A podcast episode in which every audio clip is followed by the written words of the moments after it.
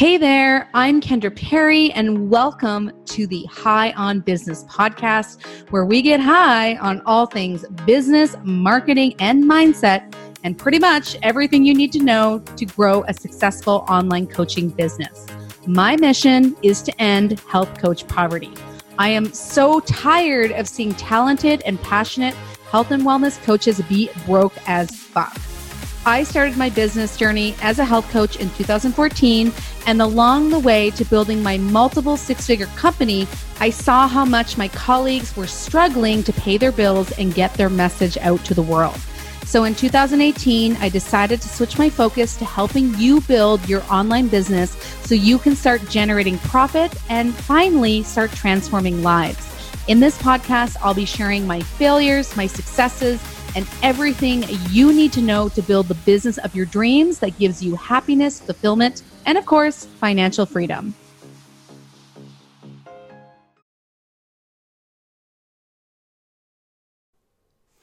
So what do you do when you have a client who is unhappy and who is acting inappropriately? I guarantee at some point in your business, this is going to happen. The more clients you take on, the more you run your business for, the more times you are going to have unhappy clients.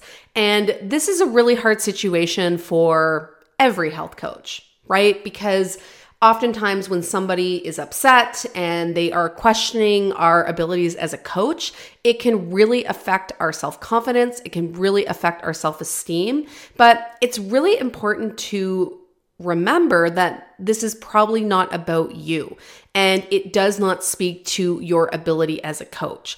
There is always going to be someone who is unhappy, who's not willing to take the work, and who is going to blame their lack of progress or their experience on you. So in this episode, this is an I G T V that I actually did a while ago, probably about a year ago or more, but it's a really good one because I talk about how to actually break up with a client with grace. So in a way that you are not defensive, in a way that you stand your ground and you stand up for your coaching and who you are and your business, and you don't allow yourself to take to be taken advantage of. This is really important. Remember, you are the boss, you are in charge, and if it's not working, if someone is acting inappropriately, if they are attacking you or they're attacking your assistant, for example, it's not acceptable and they can't be a client. And unfortunately, you will have to break up with them. So in this episode, I tell you exactly how to do this with grace, and I really hope you enjoy it. It's a great episode. And as always, thank you for tuning in. Hey guys, welcome to my channel. So in this video, I want to talk a little bit about how to break up with a client with grace. Um, so this is freshly on my mind right now because literally twenty minutes ago, I had to break up with a client, um, which isn't easy to do for anyone, regardless of where you are in your business journey. Um, but you know, it also made me realize that I've actually come a long way, because there is a time, especially when I was new and starting out, where I may not have done this and I may have tried to like appease this person and make them happy rather than just realizing that it's not a fit, it's not going to work, and I'm not going to be able to help them. So basically what happened is I started working with this woman, and I've, I've actually personally had really good interactions with her, but she was getting having these um, outbursts with my assistant. And the first time it happened was in relation to, she did have to wait a little bit longer for her lab tests, and it was a mistake in um, the communication between our two systems. Like, it wasn't really any um, anything on our end, but the um, company that manages our portal for one of our tests, like, it got misplaced. Anyway, so I was like, you know, that sucks. Like, it's not really our fault, but she had to wait longer. And I'm always happy to keep people happy. I realize that with testing, people are so sick and they just want to get started on their health journey. So I said, hey, I'm really sorry about that. There was a breakdown in the system. I'm happy to offer you a free thirty minute follow-up. So I added that to, um, to her package. And she seemed really happy. I reached out to her personally. She seemed really happy. And when I had um, the couple consults with her, when we went through her results, she seemed fine. She seemed totally normal and fine. Uh, but my assistant let me know that she um, had this other outburst, and she was like calling me a scam and like calling me a thief. And I was like, what the fuck? So I had uh, my assistant uh, email me the email thread, and I went through it, and it was just ridiculous. Like, she was being super mean, super inappropriate, um, you know, just like yelling at Sarah, like being super aggressive, calling me a scam, that I'm stealing her money. And I was just like, this is not okay. Um, and demanding all these things. And like, this is why it's really important to have a really clearly stated contract.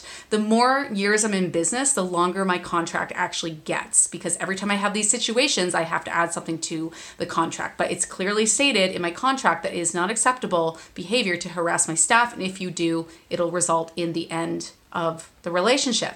And I don't be appreciate being called a scam. Like, I lose sleep over my clients. Like, I care about my clients, and we work really hard, and we followed our end of the bargain, right? Like, she was mad that she had to pay up front. Well, that's the deal. When we talked in our call, you pay up front. Like, no work happens until you make the payment. This is how it works. This is how things are set up.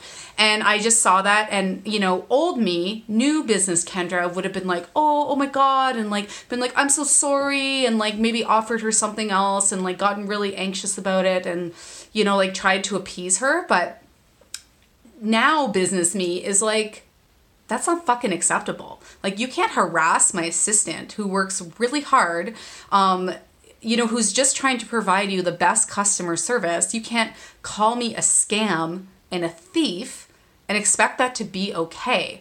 So I just sent her an email. And I think when it comes, it's, you know, I think the hardest part with this is just realizing when it's not a fit. And when people breach your contracts, you need to get rid of them. It's not okay, right? Because if they know they can get away with something, they're going to continue to get away with it. And the truth is, like, five percent of your clientele are going to cause ninety-five percent of your problems. So it's really important to recognize when someone is just not a fit. And, you know, in the contract, I have a zero refund policy. I don't offer refunds, but honestly, I just refunded her for what was left of her package. Didn't care about the money. I just wanted to get rid of her. And I just wrote, I said, you know, hey, I'm reaching out to you personally because um, it's been brought to my attention that, um, you know, you've been pretty upset. And I just want to let you know that I don't tolerate any harassment of my staff. Like, my assistant works really hard. She's a good person. She deserves to be treated with respect. I'm like, I also don't really appreciate it being called a scam. Like, this hurts me really deeply because I care a lot about my clients, like, very deeply. And I want them, I work super hard to get them results. And like, we've completely followed the schedule, we followed the contract, we've kept up our end of the bargain. And it just feels at this point that it's not a fit. Um, working together, moving forward, um, I'm just, you know, I'm just like, hey, like, if you think I'm a scam, if you think I'm a thief, you're not going to get results and I can't help you, right? Because mine said, you need to trust me, and this is not okay. Like, you can't continue to have these outbursts with my staff um, and take out. Like, I get that you feel like crap and you've been sick for a long time, but that is not an excuse to be an asshole and take it out on my staff. So I'm just like, hey, like, you know, it's just, I don't feel like it's going to be a fit moving forward. I think it's time for this relationship to end. Um, you know, it doesn't sound like I'm going to be able to help you. Um, if the, these are the things you think about me, then it's not going to work. So this is what I'm going to do. Like, keep in mind, I'm not obligated to give you any refund, but I am going to refund you what's left on your package. And I am going to put together the protocol for your SIBO test because we just ran a SIBO test. I'm going to send that to you, but we're not going to be having a consult to go over this. I'm just going to send you the protocol. Um, you know, and then I was just like, hey, like, I really do hope the best for you. I do hope you find someone who's a better fit, someone who can help you. Um, I do truly think you deserve great health, and I wish you the best of luck in finding it. And so I made the refund. I sent the email. I'm going to send the SIBO protocol by the end of the week, and that's it. Like, I'm not going to have any further conver- communication with this woman because it's pointless, right? Like, I didn't, I was being more than generous by offering the refund, by putting together the SIBO protocol for her. I don't need to do that. But, you know, it is just so important to realize that when somebody is out of line and they don't deserve your services or your time. Um, I've definitely taken on crazy clients when I was new and starting out. And this is tough because, you know, you need money and you want clients. But, you know, if you take on people that you intuitively have a bad feeling about, um, it will cause you nothing but grief and you're probably going to regret this. And after the first outburst, I was kind of like, mm, like that's a bit of an outburst. Like she was a bit rude to my assistant, but I was like, okay, we're going to let it go. Like she's really sick. Like we're going to appease her with this extra follow-up. Um, but this was like, I'm sorry. Like I don't do three strikes, you're out. Like you harass my staff. You call me a scam. You call me a thief. Like that's it. This episode of the High on Business podcast is brought to you by my free Find Your Money Making Niche Workbook.